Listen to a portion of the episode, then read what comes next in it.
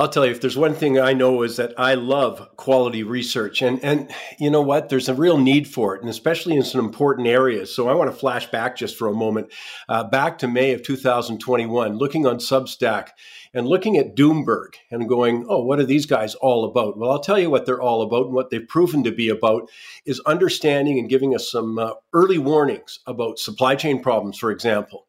Uh, but for me, it was when they started to talk about food and fertilizer and the relationship uh, with an expertise, though, that I think was sorely needed. Uh, they've been talking about energy, uh, water crisis. Uh, all of that was early days before the sort of mainstream analytical community, let alone the mainstream media, caught up to them.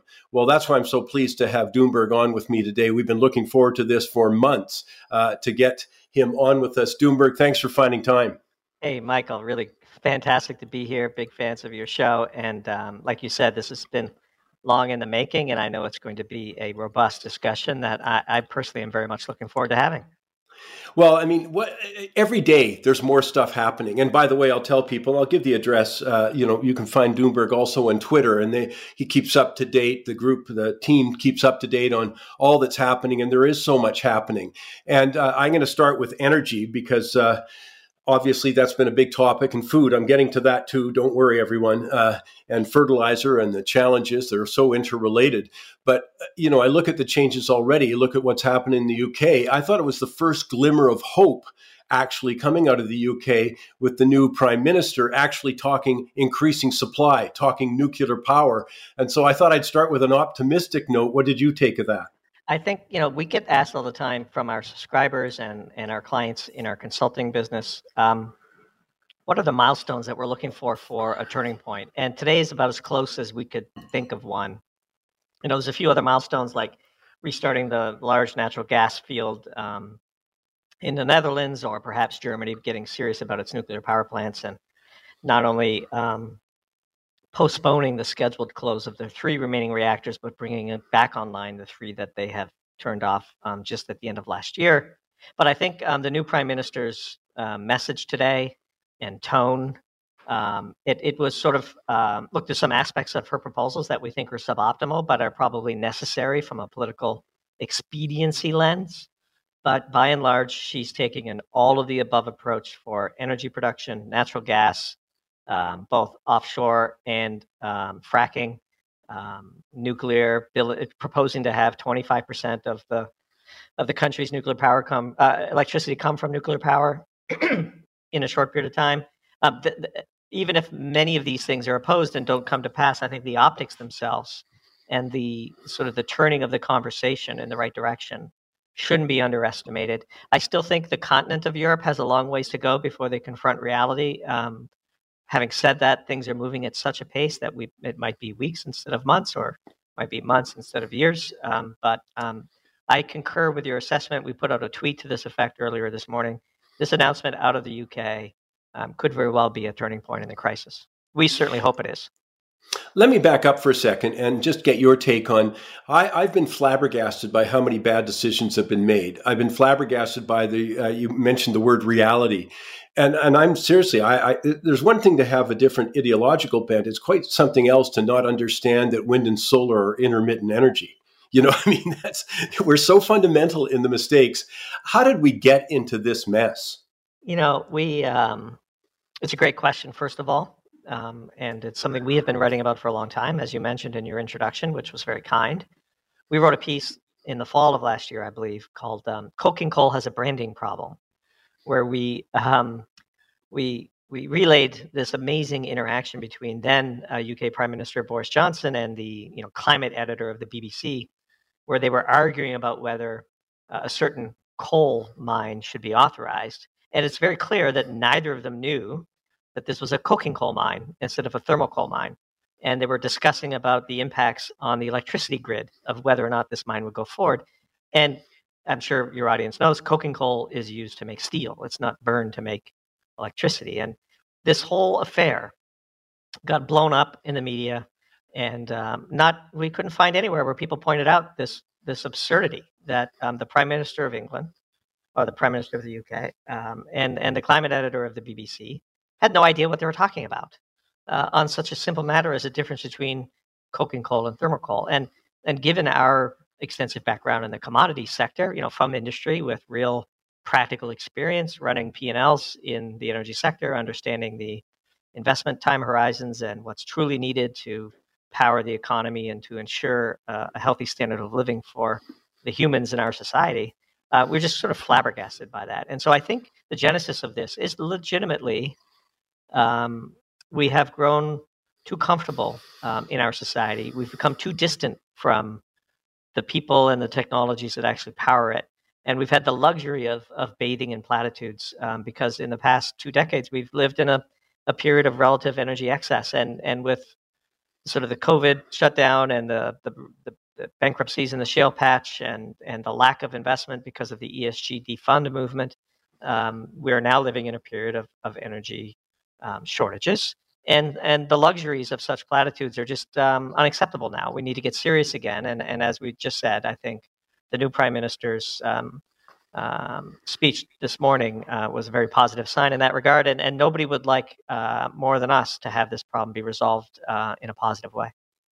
One of the things uh, you've been writing about and focusing on when it comes to the energy file is that you know this coming winter uh, may be the pivotal event of, of in decades. You know, uh, the last several decades and going forward. I mean, how they actually handle the energy shortages. And uh, you were mentioning, okay, so the, if that's a at least a check mark against the UK, you know, we've seen some reluctance. Uh, you know, Germany, for example, saying, okay, well, we're not going to close all three nuclear plants uh, we'll keep two of them open uh, till April. You know, I mean, just sort of an inkling of sort of realism there. But it seems to me we've got a long way to go before there's uh, even an appreciation. There's an actual emergency going on.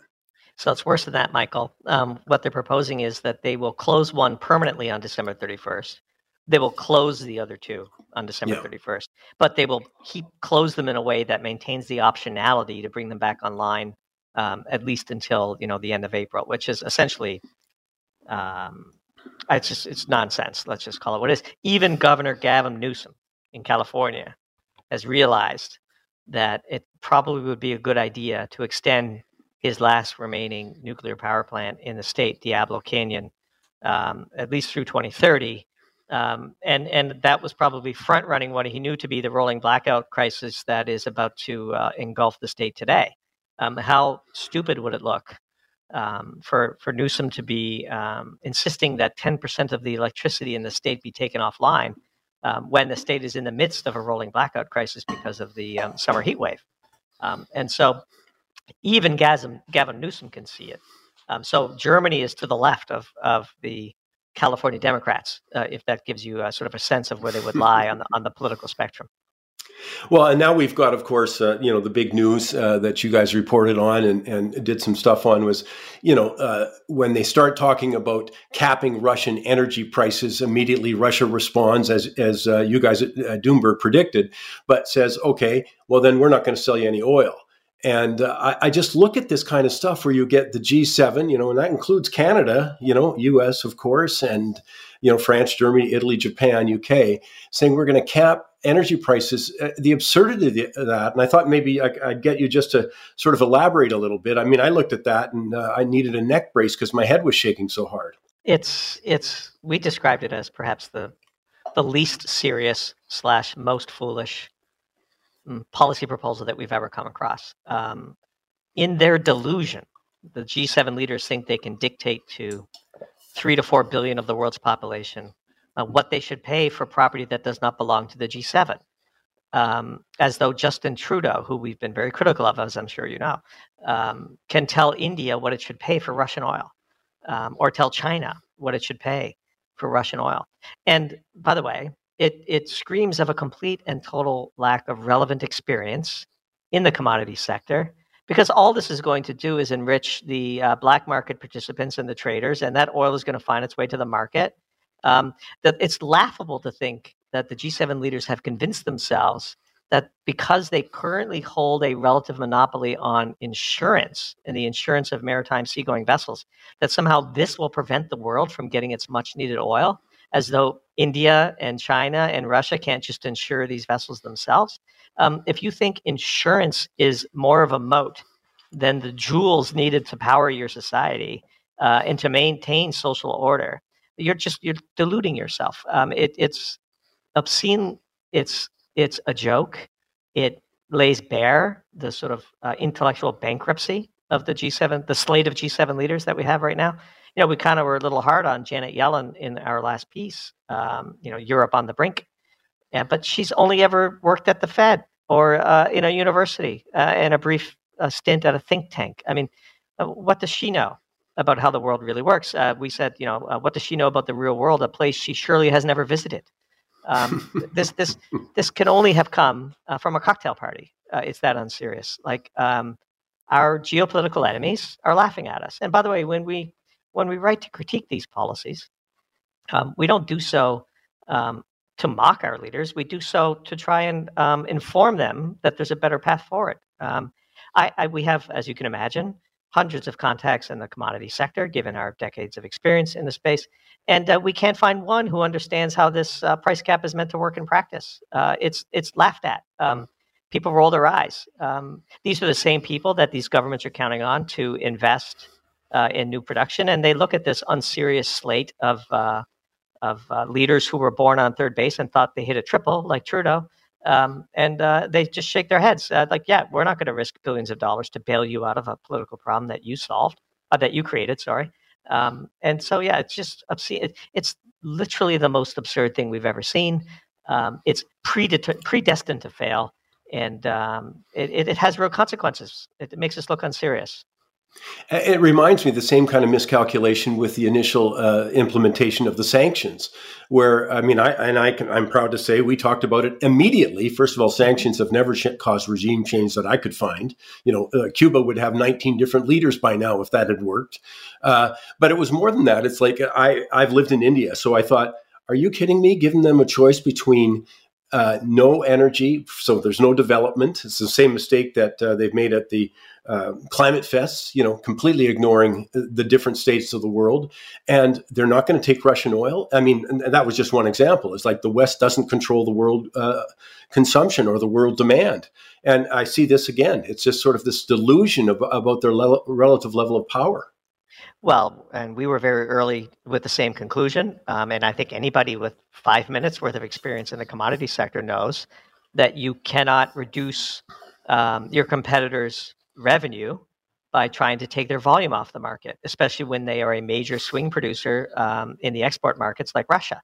Um, the price elasticity of demand of commodities is such that, in our wildest dreams, if we were as successful as the, as the sanctions hoped to be, let's just do a thought experiment we take 50% of Russia's oil off of the international markets. We, we, we do a naval blockade. We blow up some export terminals. We, we you pick your favorite. If we took half of his volume off of the international markets, the price of oil would weigh more than double. And he would end up with more revenue on the 50% of his volume remaining than he uh, would have gotten if we just left it, let it go to the market. And so um, the only way to hurt somebody's revenue, which is what we did, by the way, when we had the first Gulf War, is you flood the market with energy. This inelasticity works both ways. And so if there's a slight excess of product, the price collapses. That's how you hurt his revenue. You drill, baby, drill. Trudeau commits to making LNG export terminals. We approve the Keystone pipeline. We uh, fast track federal permits to extract more oil and gas. Um, we do what the Prime Minister of the UK did this morning. You at least signal that this is what you intend to do. You take the the risk premium out of the market. There's a huge risk premium, at least there was, um, in the oil market, still exists in the natural gas market, uh, especially for LNG exports. Um, if we just jawboned it in the right way, as opposed to thinking that we could somehow um, hurt his revenue by stinting his volume, it just it, it it's so nonsensical that it, it defies belief that uh, we couldn't get anybody with more qualifications than what we have uh, in the ears of the people of power.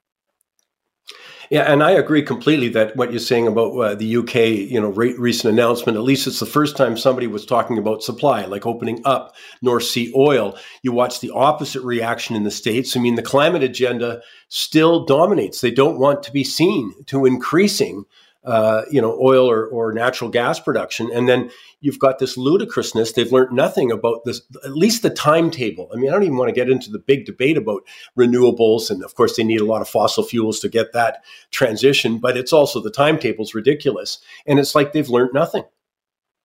Yeah, it, really, it really is um, quite something. You know, I, I, I will say um, the the markets are forward looking, and um, the recent price action uh, in Europe coming off of that blow off top, uh, I think, has caused a real panic in the capitals around Europe. I think um, the sort of rolling bailouts of the electricity producers. Um, it was a real eye opener about how fast all of these things could uh, unravel. Um, and um, there was also a lot of stress on the European banks. I mean, let's let's be clear: who are the counterparties on all of these margin calls? Um, some estimates as high as 1.5 trillion dollars. Um, you know, the counterparties to these margin calls are the banks, and the banks don't have 1.5 trillion of equity. I can assure you.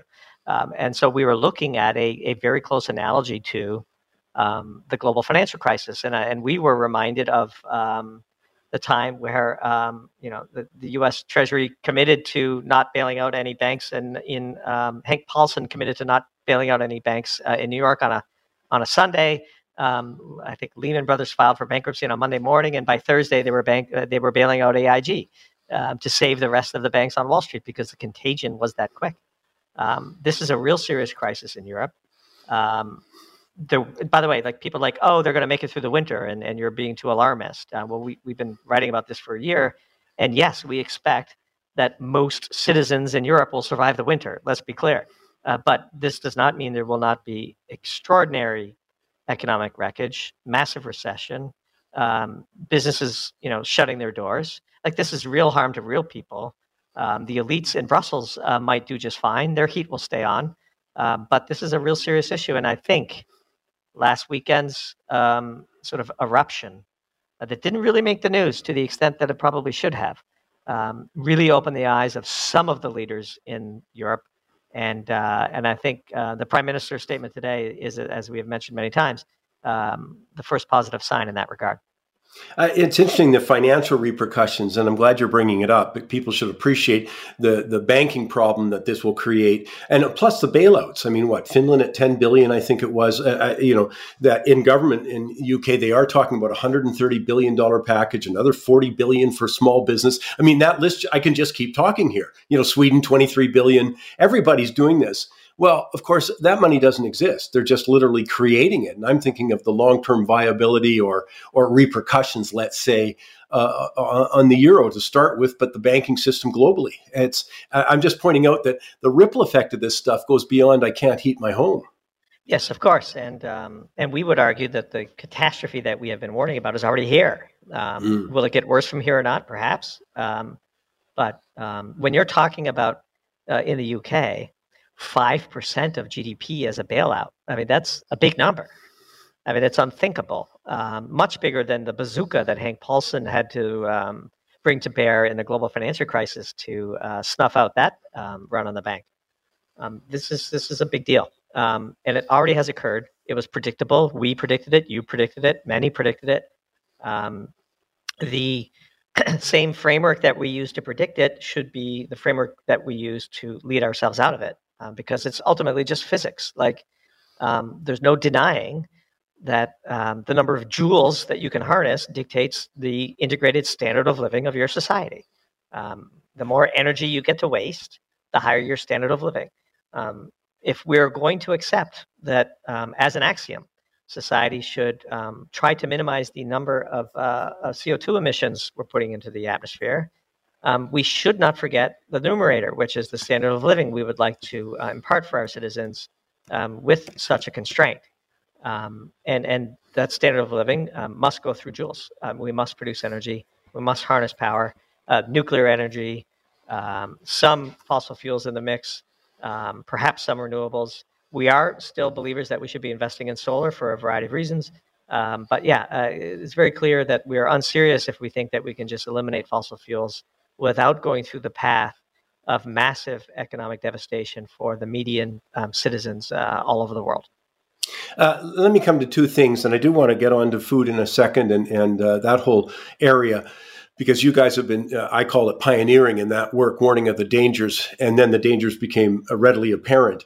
Uh, but I want to just talk one about nuclear and get to that just for a second. And you know, if you're going to close your eyes, uh, do you see a much more significant presence? Maybe not in North America, but I mean, I'm talking about the developments we've seen in other parts of the world, including China, India, uh, you know, Korea. The list goes on. Yeah. So China's, uh, you know, we like to say, watch what China does, not what they say. So while they're happy to sell us their monopolies uh, around solar and, and wind um, for our use, um, they are rapidly building out some 150 nuclear reactors while also adding some, you know, 270 gigawatts of coal power in the next few years, which is unthinkable. Um, they're going for baseload power because they understand physics, and they actually don't care about global warming. It's very clear. Um, John Kerry is not going to influence how many coal plants uh, China decides to build in the next few years. Um, and so China is uh, racing towards nuclear and coal. We would point to Ontario as a um, uh, as, a, as, sort of an exception that proves the rule. Um, Ontario did a very fine job of decarbonizing its grid, um, turning back on a bunch of CANDU reactors. Um, some 90% of the electricity produced in Ontario today comes from carbon free sources. Um, there is still more work to do. Um, the attempted infusion of intermittent solar and wind was a fiasco. Luckily, the population uh, uh, you know, took took care of that at the ballot box in both 2018 and, and in the most recent election. Um, but uh, Ontario proves what's possible. They are the exception that proves the rule, that nullifies the anti nuclear stance of the uh, Malthusian uh, radical environmentalists who, um, who are deeply anti human at their core and don't like to admit it. Um, there is no path to a highly decarbonized economy that does not run right through nuclear power. Uh, and so um, the milestones that we're looking for when we talk to subscribers and our clients um, center around um, seriousness about nuclear power. Um, and even in the US, again, I, I, would give Governor Gavin Newsom full credit for walking back from the edge and extending the life of Diablo Canyon. Um, we would now push and argue and say, if keeping it is good, wouldn't having five more of them be better? Um, and it doesn't take but five Diablo Canyons to solve California's electricity crisis for a generation five Diablo Canyons is what? Let's let's round up and call it twenty-five billion dollars. Um, politicians in D.C. won't bend over and pick up twenty-five billion dollars if it was lying on the sidewalk. This is a de minimis amount of money compared to how much we're wasting. Um, so this is clearly a choice. It's a political choice. Uh, the grift of ESG is irresistible, and the practicality of, of actually solving the problem uh, is not yet um, high on the radar of politicians. You know, it's interesting that uh, obviously so much of this is, is, government directly related to government policy, whether it's uh, saying in Germany, no fossil fuels, uh, so only backup power, uh, no nuclear at that point, but no backup power for the renewables. So we have to go to Russia to have the gas, uh, you know, right around. I mean, we could keep going on and on how directly related it is. But now I want to, you know, beyond that, they make choices today that guarantees we're not solving the problem. I mean, uh, you know, there's enough we could frack in Europe if they wanted to, you know, uh, and get natural gas. As you say, uh, we could institute nuclear power in, uh, you know, many areas uh, of the world, but especially as you say in the U.S. and in in uh, Europe. It's amazing that I'm just saying that they're actually making choices that make this worse. Yeah. Um, but I don't believe they believe they're making things worse. So this is a sort of a point of differentiation between us and some people who think this is sort of um, all on purpose uh, and part of some conspiracy of the um, World Economic Forum, for example. Um, we, we acknowledge that those people exist and some of them may in fact be you know diabolical. Um, but we still want to believe in um, and and uh, there's insufficient evidence to reject the hypothesis that this is this is all born out of incompetence. Um, that explains the behavior in our view and we don't want to live in a world where our leaders actually want less humans on the earth. Um, and so um, this this this literally comes from a multi-decade separation of you know when when 98% of the population worked on the farm you had a visceral understanding of where food came from. Um, now less than 2% of the population works on the farm. And um, unfortunately, many in the newest generations think that food comes when you click a few buttons on a phone. Um, and, and during times of abundance, um, you can get away with such thinking, but not during times of shortages like we find ourselves today. Um, and so, yeah, that, that's, that's, that's the view. And I think ultimately, um, nothing um, sharpens the mind like a good crisis. Well, when speaking of food, they're certainly going to get a sharp mind then. And one of the things you guys wrote about um, a year ago, and and and before that had commented on, but uh, you know some excellent pieces a year ago talking about the relationships, uh, and that's one of the things that Doomberg does so well is understanding the chemical. Uh, relationships uh, beyond that, and that's what I thought uh, was so needed in the discussion. Uh, natural gas, ammonia, urea, oh, fertilizer. Again, uh, Ala, your coal example earlier, it was like this comes as a shock that if we say no to natural gas, we're saying no to nitrogen based fertilizer. Yeah, so one of our advantages is, is our experience in industry, and um, we have sort of a molecular map of how the economy actually works. Um, and um, the, one of the reasons we started Doomberg was when I was an executive in industry. Um, one of the differentiating features that drove um, my career was an ability to distill complexity into um, a form that non-scientists could understand uh, and understand in a way that could help them decide whether they should write a check to invest or to pass. And so, um, we uh, much of the value we provided um, our non-scientific leaders uh, in the commodity sector was knowing when to pass. You know, something came across the desk and it just it just you know um, defied the laws of physics and it and immediately just sort of pops off the page as a as a promote. Yeah pass on that one. But when something is real or when something has consequences two and three steps um, down the road our ability to articulate that uh, was highly valued and we translated that skill uh, into the creation of Doomberg and so um, it's not just about knowing how these things um, interconnect it's about telling the story in a way that the non-scientist can find accessible um, and when you do that, uh, it really resonates with people because people like to learn. Um, they like to know the truth. Um, and that's where I think the key brand ambition for Doomberg um, has really paid off for us and explains our growth. You know, our, our, objective is that when you, Michael, get an email from Doomberg, the gut feeling we induce in you is, ooh, I get to read that.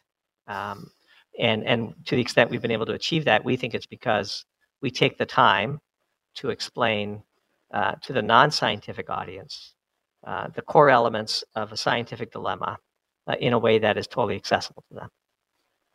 Well, and I would say that's where you, you've you've abs- if that was a goal, you've succeeded in that goal, and I think that was uh, missing in the discussion about fertilizer, for example, or about uh, you know when you say no to natural gas, what are you actually saying no to?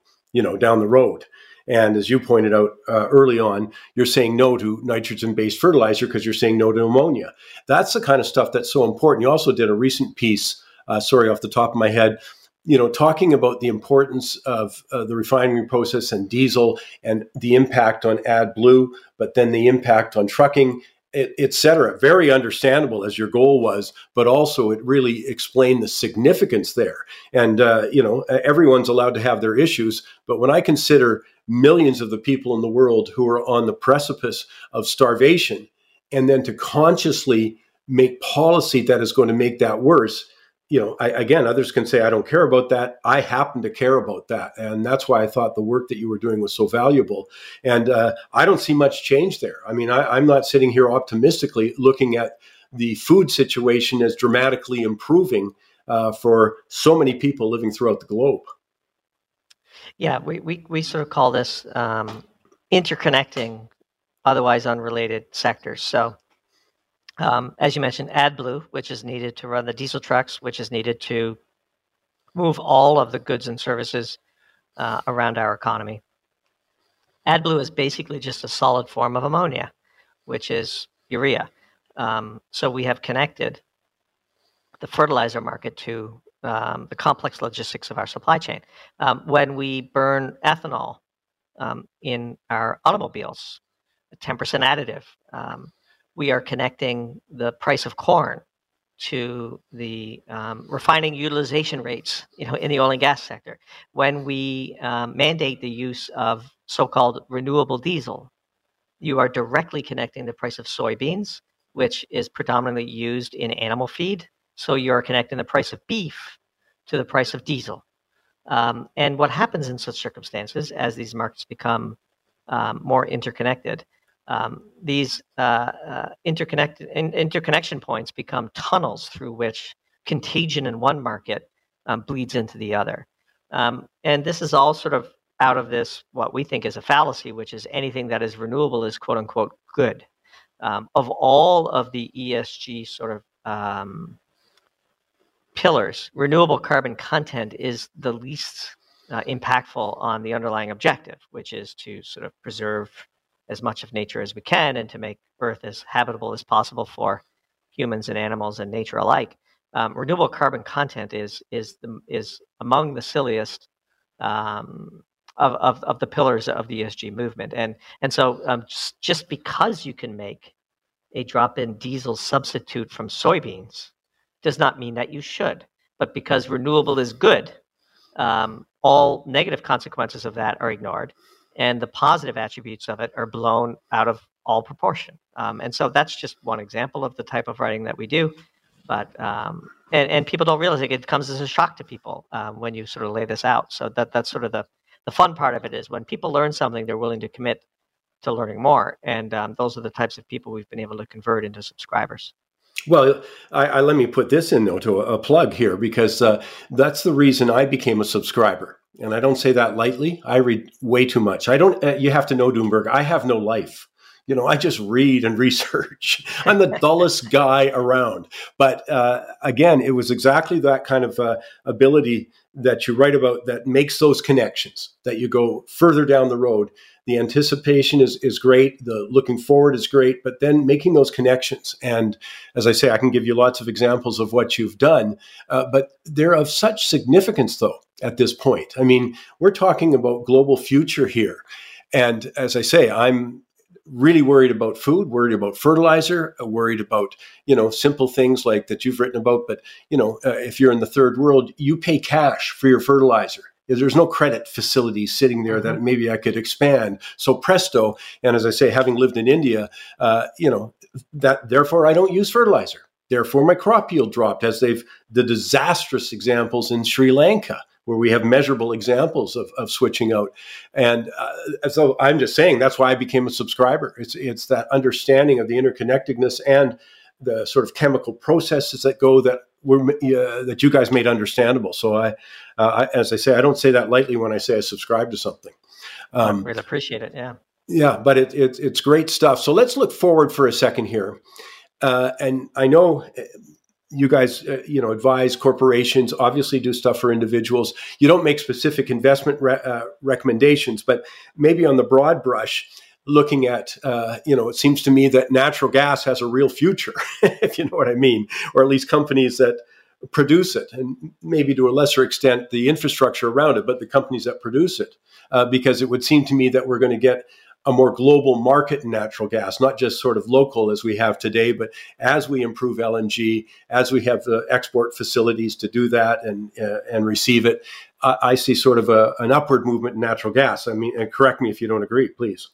Yeah, especially if you're talking Canadian natural gas uh, yeah. versus you know U.S. natural gas. So Canadian natural gas is stranded right now. Um, it has no no offtake, no place to put it, uh, because as you know and as we've explained, um, the handling of natural gas is its big Achilles heel uh, because it is a gas, and um, and so we envision in the long run, um, thermodynamically, there must exist an equilibrium state where the price of natural gas all around the world trades within a band, and that band, the thickness of that band, is the logistics costs of moving it around.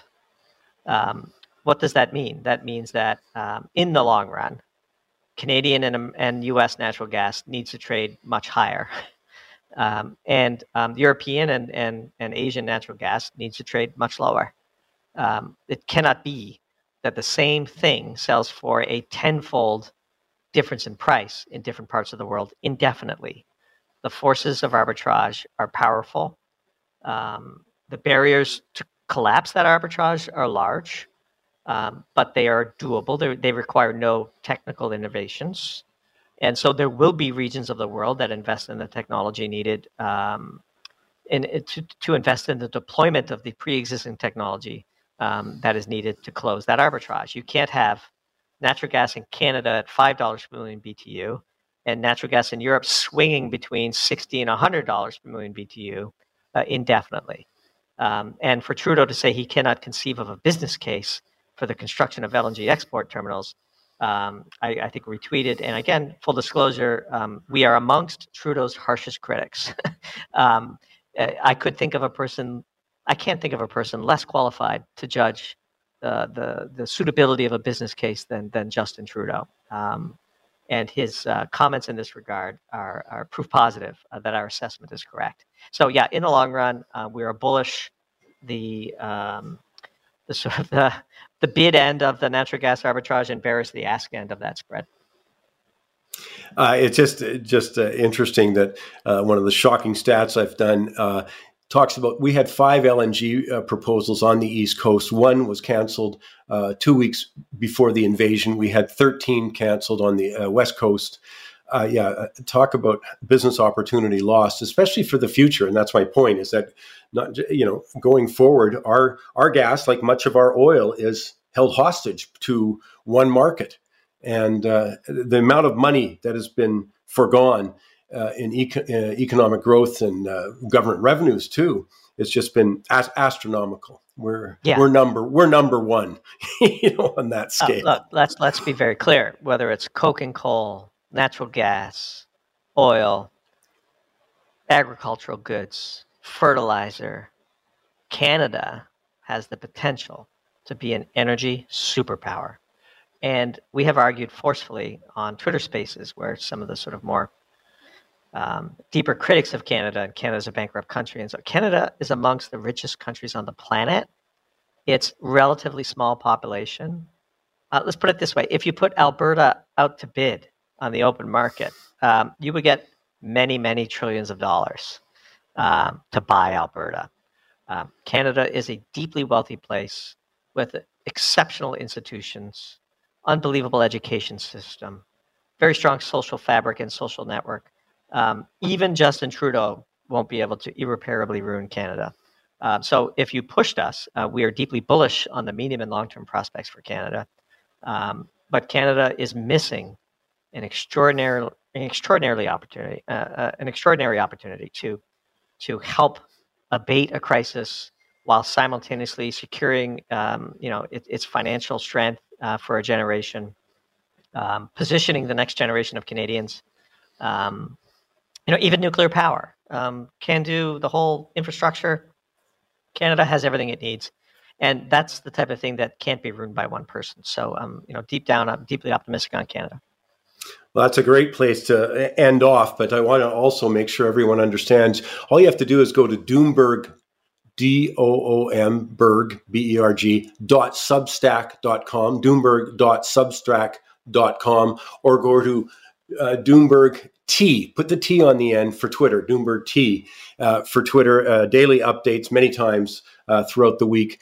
And uh, Doomberg, I got to say thank you. And uh, just because, uh, you know, j- just to put you on the spot, we got to visit again in the near future. Anytime. It was a real pleasure, Michael. And congrats on the success of your show. And, and it was a real pleasure. Great stuff. Thank you.